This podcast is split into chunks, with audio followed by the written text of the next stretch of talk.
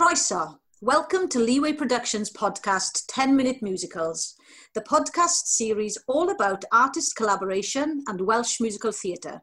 I am Angharad Lee. And I am Luke Hereford. Now, Angharad, last time we spoke, I teased at the possibility of our listeners hearing some of your very own musical stylings from your days as a musical theatre performer. So, what have you prepared for us today? Well, because I'd read this script beforehand, I'm going to turn this on its head, Luke. Oh dear. Oh, I'm going to sing little excerpts of uh-huh. the material I used to sing when I was a young pup, and you have to guess the show and the title of the song. Okay. Are we ready? Yes, I'm. I was born. Tiny excerpts. Ready? I am so sorry about last night. Uh, vanilla ice cream from She Loves Me. Ooh, well done. Okay.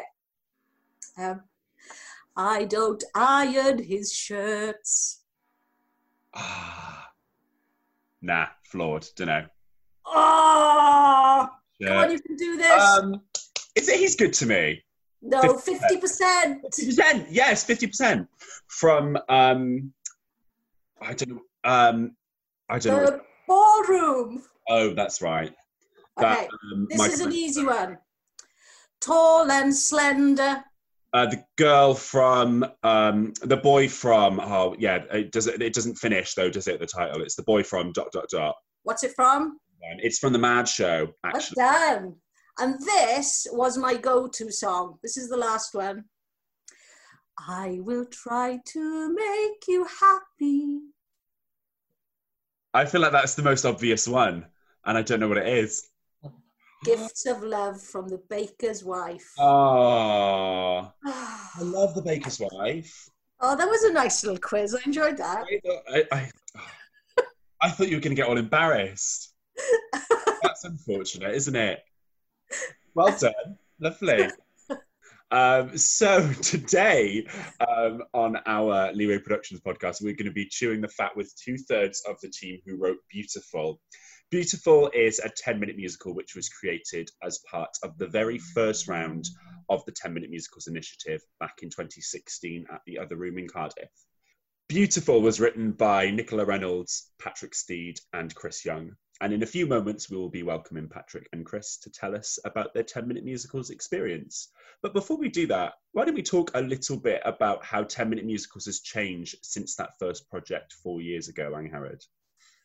Oh gosh, how has it changed? Um, I think the biggest thing to remind ourselves is we've supported over 140 artists so far over the past three years, which is a huge amount of people and a huge amount of partnerships um, which have been forged. And a lot of those partnerships have gone on to do things way beyond leeway. So that's really encouraging and what the whole project is about, I guess. But we've started to take it into the regions. So that's um, a big drive for us, although, you know, it came to, it came to a, an abrupt halt back in March this year, yes. But we will be picking that back up so we can engage with artists which are embedded a lot more within their communities and find those people who would like to try and, and write for musical theatre.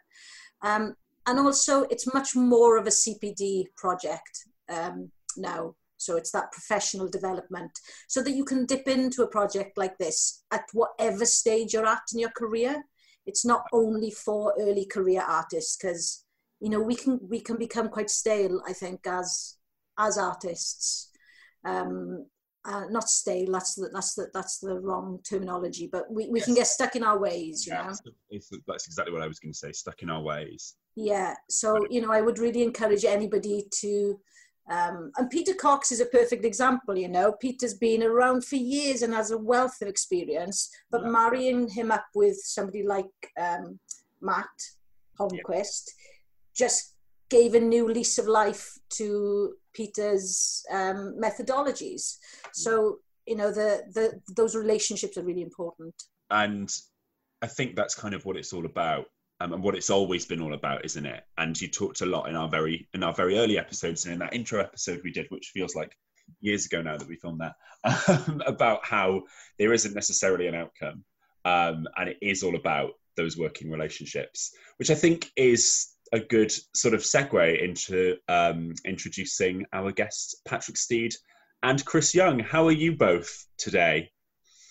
Very good. Thank you for inviting us. Great. So um, we have Patrick, who wrote the music for Beautiful. Is that right? Yes. And Chris, what was your role on Beautiful? Me, sorry. um, uh, I was the, I suppose you could say, producer. Um, uh, so we, we kind of because Patrick kind of came up with the musical content.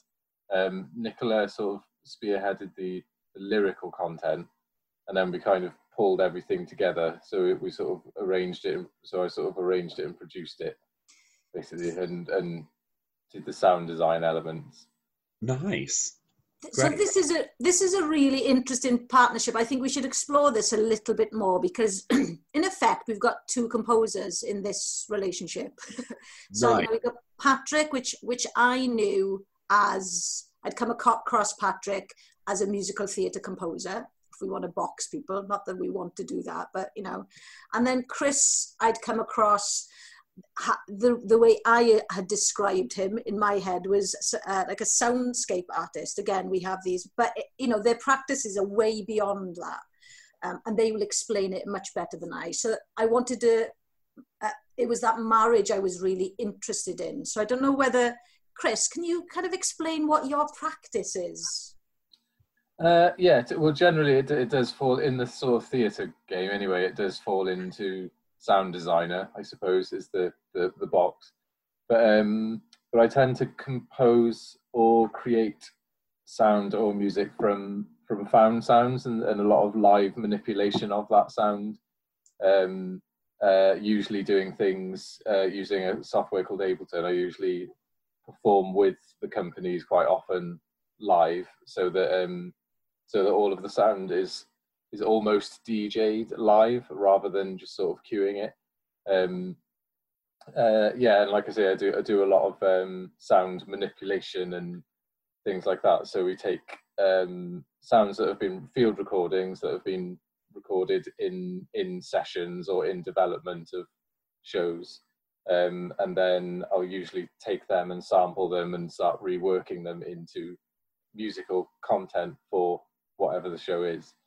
Um, um, and for the for the ten minute musicals things, it was it was a it was a, a, new angle for me because I'd I'd always had a little thing in the back of my head that said I wanted to try and write a, a musical or something like that. Um, and so yeah, this was a nice opportunity to kind of to try to bring all of that weird musique concrète sort of ethic into making a, a, a musical.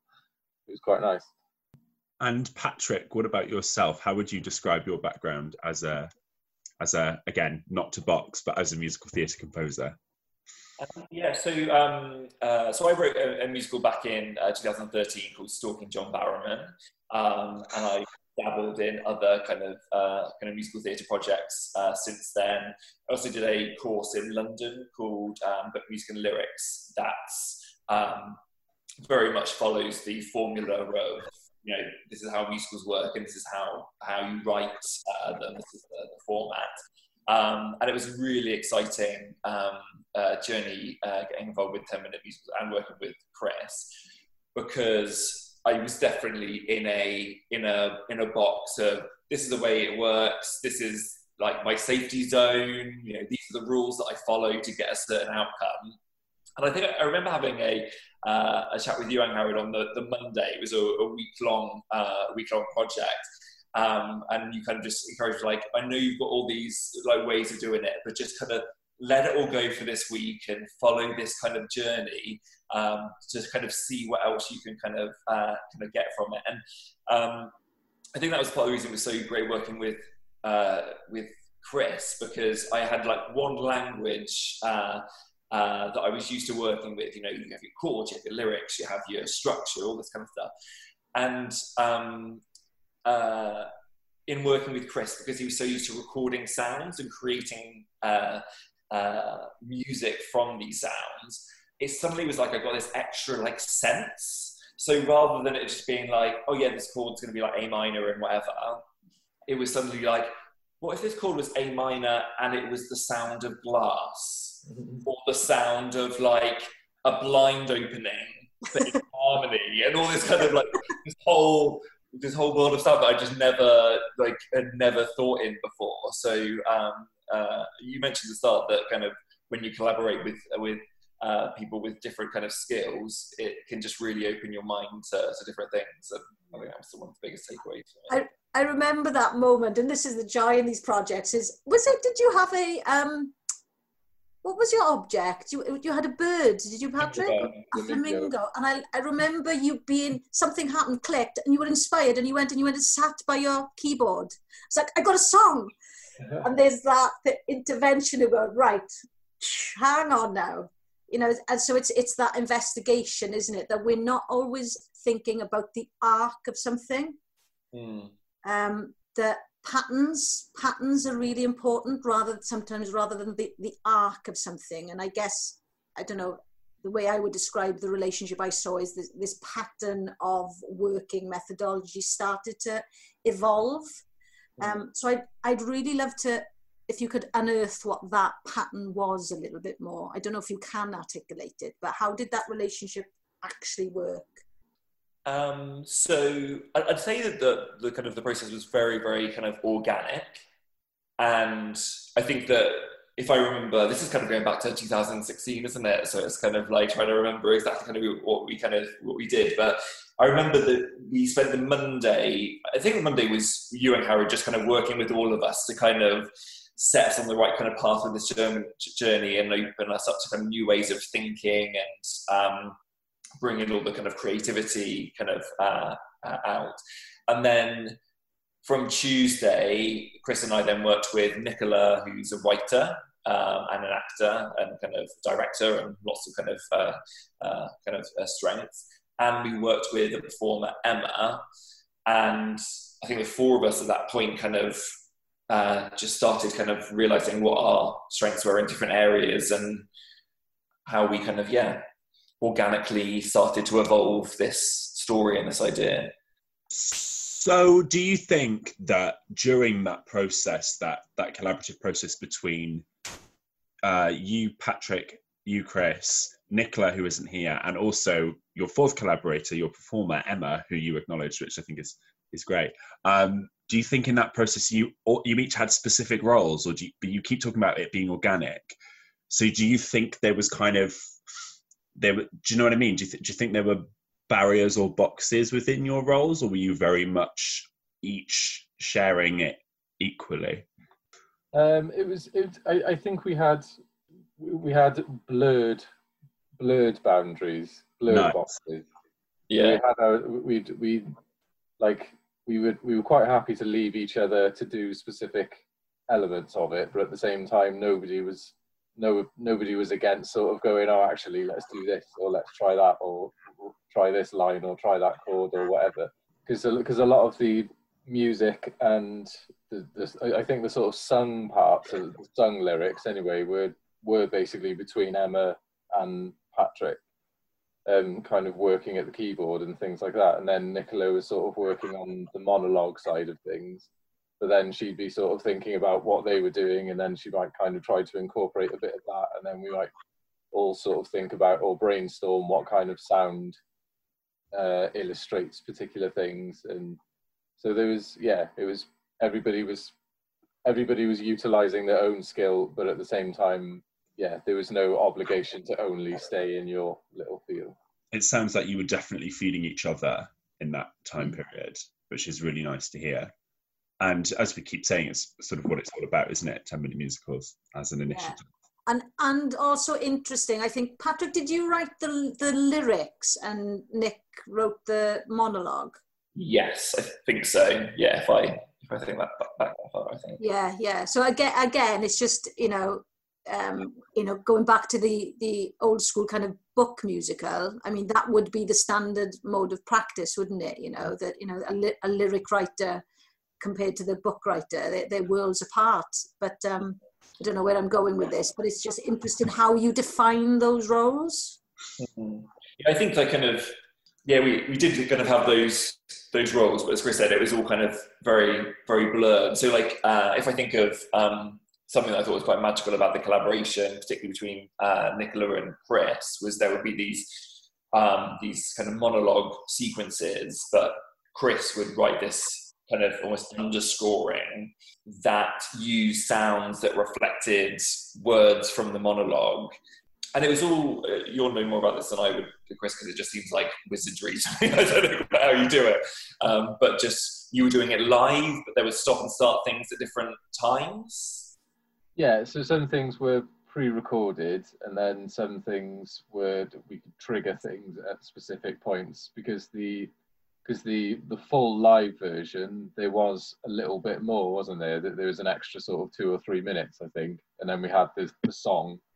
Um, so for the for the initial kind of monologue at the beginning of the live version, uh, I was sort of triggering things live or mixing things live, and then we triggered the backing track for for the actual song cue. But yeah, it, it's as I say, it's all about using controllers and things like that, and um, MIDI controllers and triggering things live, basically mixing sounds and manipulating the sounds and sampling everything I sampled for that piece was was specifically for that piece, if you get what I mean. So even the sort of um, the kind of stringish instrument that's doing the chord progressions in the song is made out of Emma's voice and things like that, and manipulated so that it sounded quite haunting and quite weird. This is really interesting to hear, as I think I think with the idea of ten minute musicals and it being a project where people come and write a musical, some of our listeners would, sorry, I don't know how to phrase this properly, possibly think, oh, you know, I can't write a musical because I've, I've never done that before. I'm not a composer. But absolutely, your background, Chris, is, is not that of a traditional musical theatre com- composer. So it's really yeah. nice to hear yeah. how you found your way into that. Yeah, it was um, inspiring. it was a bit of a fluke.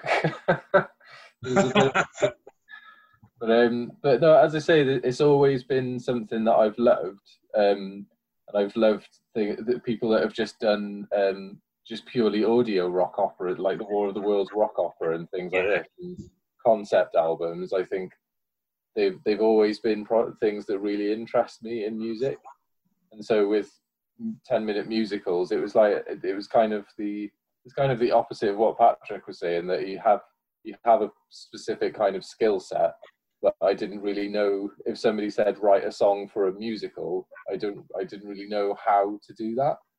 As in, like how how do you make it sound like a musical? How do you give it a narrative, and how do you lyrically kind of do a whole arch or something like that in a story? Isn't it so exciting that that we're questioning what does a musical sound like, and how do you start writing yeah. a musical? It's it's a really exciting time. Yeah, that's another podcast, Luke. Yeah, exactly. um, I guess just a very quick question. So, again, thinking about those listeners who might be thinking about composing or writing but don't really know where to start, do either of you, as individual artists, I guess, both as composers in your own right, have any rituals or kind of any any first steps that you take anytime you start writing? Oh, that's a really good question. Um, I think I, I, do have some usual kind of steps that I go through. I, I, I, was so conscious when I did the 10 minutes project to kind of go into a completely different space that I was trying to almost not do any of the rituals that I normally do so that I would get the full, sure. Uh, full kind of uh, benefit from it. But I'm, yeah, quite, even though I'm a really creative kind of person, I, um, I've, I've got into a head of like, uh, like kind of clarity and structure with creating something so a little rule that I kind of have when I'm writing a uh, a song is at the top of like once I've kind of like mulled it over and kind of uh, started thinking about you know what it is and all that kind of thing, I will write at the top. This song is called dot dot dot dot dot, and it's about dot dot dot dot dot, and it's just a one sentence at the uh, the top of my line because there's something in the title of a song that particularly musical theatre will keep kind of coming back. I think it comes back more often maybe than pop music, or it comes back in in different ways. Um, so having kind of clarity on on you know what it's called will shape the song, and then I think it's really easy to like lose what a song is about. You get so wrapped up in creating it that, you know, and sometimes what it's about is different from the title as well. So you you could say you could say um, this song is called "I'm Falling in Love," and it's about loss. So it doesn't need to match the title, but if you've got those two clear things, I think that that's something that I kind of will will help navigate my way. I think around writing a, a song. And this ties in with, you know, directorially what you do is you find your fundamental statement. Because a musical can be so vast at times, you have to have that one statement or question that you're trying to, not even trying to answer, but you're acknowledging throughout it, you know, because that keeps you in check as a director and it keeps your whole team in check. So it's the same dramaturgical skill set that you're using, which is great. Yeah, that's that that specificity is really interesting, Patrick. I, I don't know if you've ever heard Stephen Sondheim talk about when he says, I could never write, if somebody said write a love song, I could never do that. But if you told me to write a song sung by a woman in a bar wearing a green dress, she's just missed the last subway home, I can do it. And I think that's really interesting that as an artist, you think, okay, the more specific I can be, the clearer my journey is and like how I can get there is much clearer. And, and again, this all ties in with how you work with actors because you try and get your actors away from generalized thoughts. You know, you're looking at your given circumstances, you're looking at your Stanislavskian techniques, you know, and so it, it, it all ties in quite organically. It's just that we use different language to approach it. What about yourself, Chris? Oh, oh, sorry, Patrick, go on. I was thinking it's interesting hearing the like um, uh, your thoughts as like a director and uh, dramaturg and how it kind of all ties in because it's all involved with creating the piece, isn't it? And uh, making sure that the audience feel the right things at the right time and can respond to it. We're just acknowledging that everything is relevant, basically. Which it is. Uh, any rituals that you have, Chris, as quite a different kind of composer? It changes a lot, um, but the I think the general thing that I start to do is I'll just it's a bit of a throw everything at the wall and see what sticks and then start peeling everything back off again. I'll, usually throw, I usually spend quite a lot of time throwing loads and loads of ideas into a song until I get to a point where I've hit a wall and it's usually, I've usually hit a wall because, um, because I've gotten to that point where I've lost what I was initially trying to do then that's the point where I take everything off it again and go right back to the start. But from doing that, I seem to have an idea of what I want or what I don't want. yeah, but I guess you you know what's what's what remains, what sticks, is what is right for that moment, isn't it? Which is great. Yeah, yeah, and um, it tends to be I have a lot of scraps of ideas. I have loads of scraps of ideas that eventually um, I might have scraps of lyrics and a, a, scrap of a chord progression or something like that. Um, and they might be years old, half of these things, but they'll eventually, they'll suddenly meld into something that makes sense together. Um, and every now and again, yeah, there'll be a tune that, that sort of falls into your lap, but, um, but it doesn't happen very often, I don't find. Um, but I've been quite enjoying recently, well, particularly during lockdown, um, I've been doing a lot of research into just the history of music and the development of music, and and obviously it all goes into musicals and the development of musicals and things like that, and and uh, that's given me a lot more inspiration on how to kind of tackle things to to musically make things a bit more interesting. So I tend to it tends to kind of change and flex a little bit my my initial process for making things. Because if I get bored of something, then I'll try and learn something new and do, do a new idea, new, do a new method. yeah. But it'd be, it, I'd be fascinated in, um, you know, having having a week where your practice completely leads the way on the creation of a piece. I'd be really interested to see how, especially, you know, we're looking a lot at VR at the moment, aren't we? You know, everything's virtual mm. reality and it feels like your practice fits really nicely with that. But it feels obvious also feels a bit obvious mm. so you know uh, allowing your practice to lead us would be really interesting moving forward what that would look like and feel like and sound like i don't know but because we explore narrative differently then, don't we? Hmm. The narrative is a much more visceral experience rather than trying to load it with meaning we think people want to hear. Yeah, that yeah, that could be um, uh, an interesting route to go down because I do quite like, even though like stage is, is still a, a, sort of an important part, but um, but yeah, I've been really interested in the idea of um, like it, it, like writing a musical that was completely in the dark in surround sound or something, and so the sound is just leading you in different directions. Um, and theme and things like motifs and leitmotifs and all of that like could they be could they be just a sound rather than well i suppose a lot of time they are that as i say when i was looking at um, film music and things like that there's it has been going a bit more in that direction anyway where it becomes more about um yeah a motif or a theme for somebody might be more just about a feeling rather than a chord progression. Like there's a nice one with the um there's a uh, the dark knight um the chris nolan dark knight with uh, there's an interesting thing with the, the strings that he uses to portray the joker because he's such an intense crazy kind of character he just has a sound to portray him. He doesn't really have a theme tune. He just has this. Um, he had like an entire orchestra basically running razor blades down their violin strings and just creating this ridiculously intense sound. Um, and that was it for the Joker.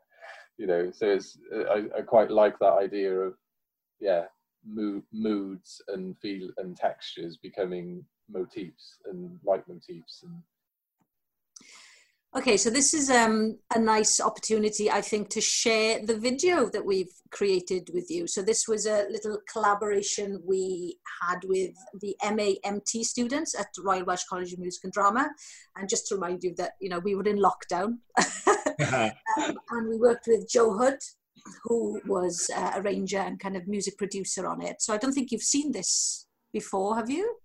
No, this is so exciting. Yes. Amazing. Um, yeah, so we, we'll just share the video.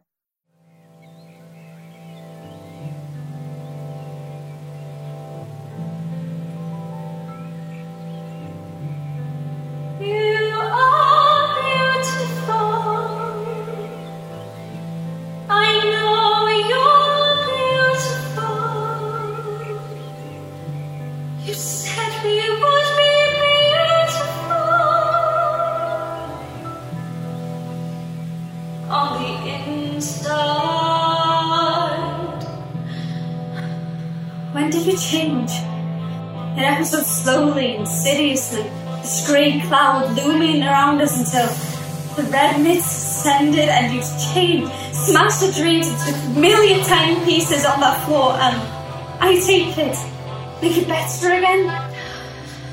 Do you remember the time when everything had a glow? When we lived in our own perfect world? We'd look at one another for hours, tell me I love you with your eyes sun was always shining. This is how I remember it. It's never ending in those memories. I was happy then. Will be happy again? Sometimes I sit in my silent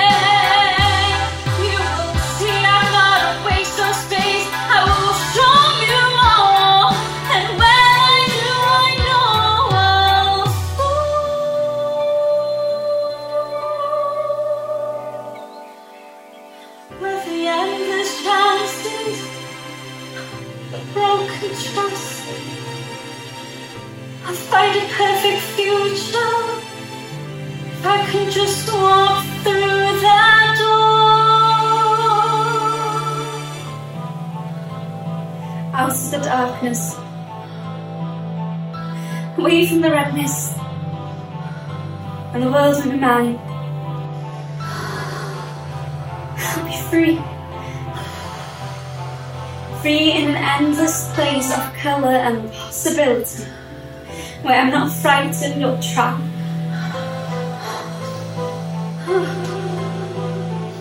With this boat, I would golden. You were my golden boy. What happened to you? What happened to us?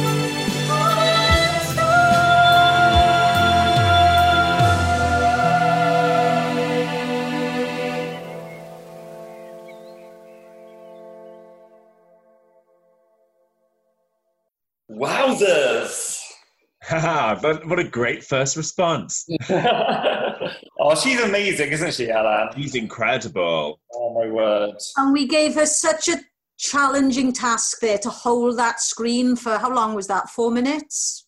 Yeah, A, a static shot there. So she did so well with it. It's such a great really piece. good. Uh, so it's so oh, it's always just so exciting isn't it, when you've kind of like you've written something, created something, to then see it, it being kind of performed. It just kind of breathes just this extra kind of life and new energy into uh, into a piece. It's, it's And it really holds its own as a song because I've got to remind our listeners, you know, these these are condensed versions of our 10 minute musicals. So you've done a great job into kind of trying to to harness it. And, you know, there's, there's a beautiful song there for somebody to use, you know, it's, you've done Yeah. a great job. Lovely.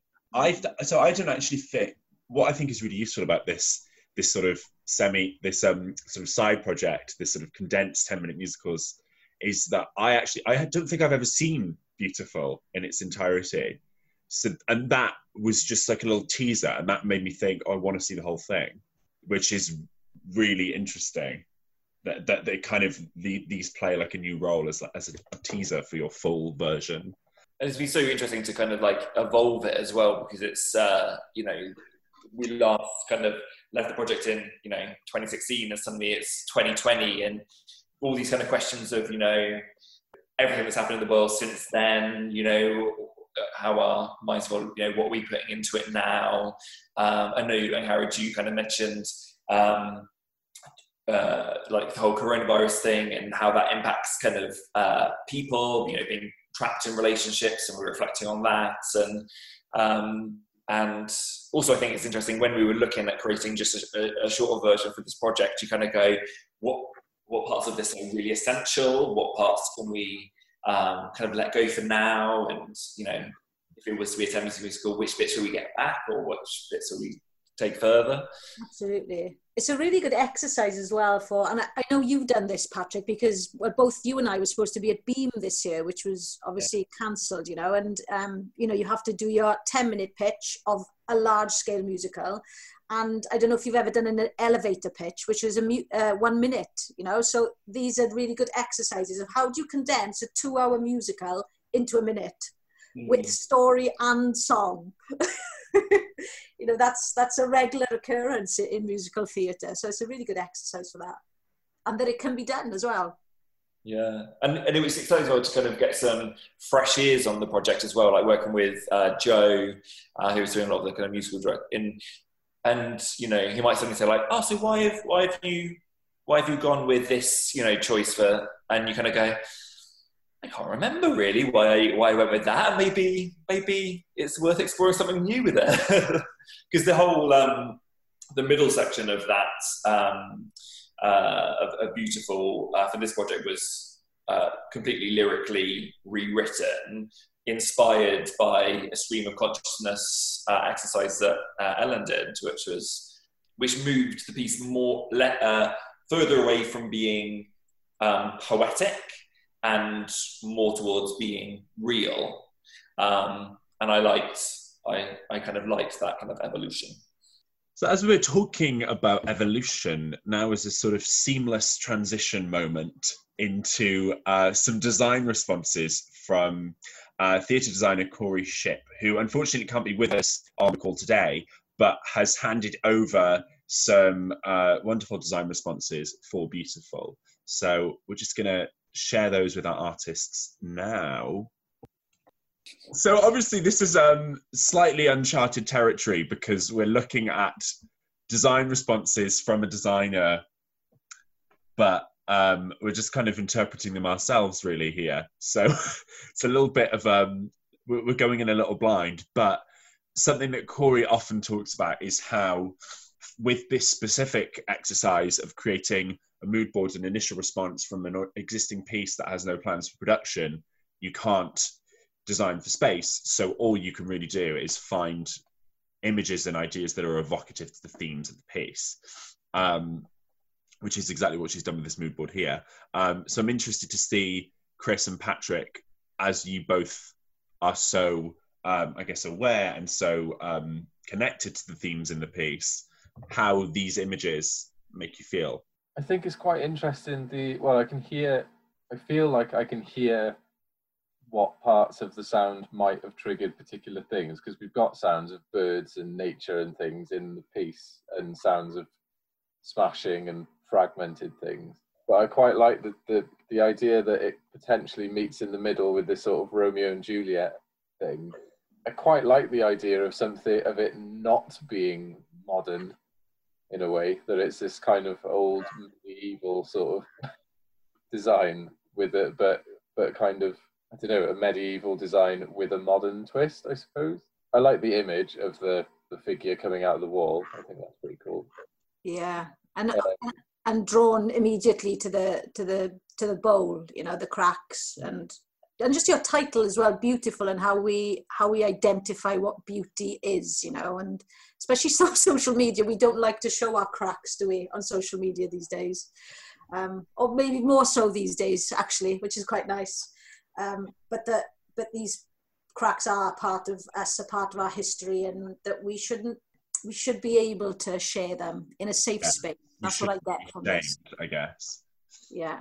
And I think it's it's interesting just just actually how as a director from a directorial sense just seeing a mood board with specific images puts you in so many different it gives you so many different avenues that you can explore. Like you've already touched on it chris. Like could it be something more medieval? Or um, you know you've got this really abstract image of this this person coming out of the wall. Is is there something more is is there a theatrical representation of that that you could explore and also, when I when I when I see this Romeo and Juliet image, it it it frustrates me because we, especially as women, we're almost um, kind of trained from an early age to seek this perfect relationship, mm-hmm. as if that is our end goal in life somehow, as if we are defined by this image of a perfect relationship, you know. And I guess that's what Romeo and Juliet kind of sums up for me, and it's um, that image kind of encapsulates that. And you know why we end up in such um, uncharted territory sometimes as humans that we're trying to pursue something which is un- literally unattainable. Mm-hmm. um, and we're trained to do that. So that's what that image really um, evokes in me. Does that feel like we're in the right ballpark for your sh- your um, your musical patrick and chris I think so. Like one thing this mood board does really, really well is it kind of it feels like it um, uh, it captures kind of what the piece is about. And certain images you're going to go, oh yeah, I see how that. And then there's other ones, you know, like the kind of Romeo and Juliet one that like would not have crossed my mind at all. And then seeing that makes you go, ah, oh, it could move a little bit in that way or a little bit in that way. And having those extra kind of influences to inspire a piece, I think, is just exciting. I, I love that he's um, the the the Romeo character, it's almost as if she's going to push him yeah. off, the, off his pedestal. He's balancing. it's like they're wearing masks as well, doesn't it? Which I think is a, an interesting idea. I would. I wish Corey was here in a way because I would be interested to know why she chose that image of Romeo and Juliet.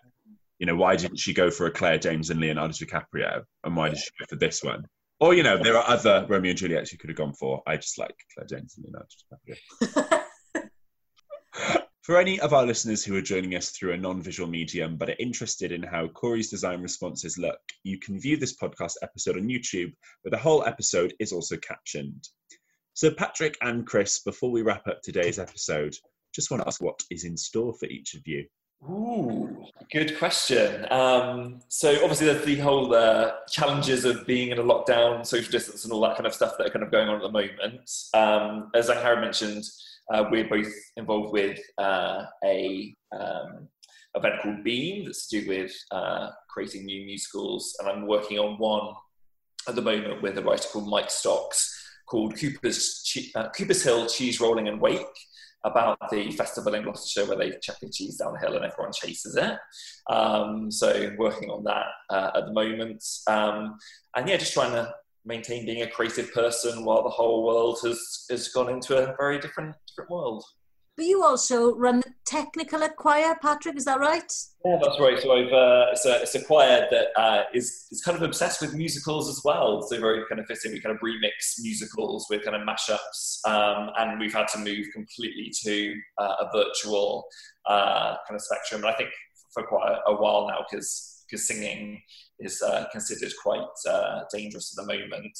Um, so it's been interesting to evolve acquire into being virtual presence. And actually, I, it's something that even when I'm back to rehearsals in real life, I think I'll continue in some kind of capacity because I have quite enjoyed the, the virtual element to it. What about yourself, Chris? What's next for you? I'm currently uh, just doing some bits and bobs with um, a lady called Claire, who's a she, she's a, a, a performing artist slash clowning artist. she kind of does stuff all over the world basically but um and we we were going to work together before lockdown happened and then lockdown happened and completely smashed the whole plan that we had. Um, but we found found found a new way to work together which will be nice. So i'll be doing some field recording with her and then creating a soundscape for a, a performance. And hopefully getting I, we, I was on tour with um, louder is not always clearer but again lockdown put a big pause on that. So um, and hopefully, um, all being well, we can kind of pick that back up again in December. Uh, but it's all dependent on the, the travel situation basically because it's all the international dates that, that got paused basically. Uh, so we're we're still waiting to see what happens, but um, but hopefully December we can we can kind of kick it back off again. I feel like we're all experts in waiting at the moment. Yeah it's a shared skill that we've all acquired. Um, well, good luck, each of you, in your future endeavours. And thank you so much for joining us, Patrick Steed and Chris Young, writers of Beautiful, which was also co written by Nicola Reynolds. Big thank you to Elan Mirion, who performed Beautiful, and to musical director Joe Hood. Thank you also to Corey Ship, once again, for your beautiful responses to Beautiful. If you enjoyed today's podcast and want to spread the word on social media, you can use the hashtag Leeway10pod and tag us at Leeway Prods on Twitter, Instagram, and Facebook. And a final thank you to you, our listeners, for joining us today. Tune in next week for more exclusive discussions with alumni of 10 Minute Musicals. You may even hear a little bit from my own personal repertoire folder. I'm Luke Hereford. and I am Harry Lee.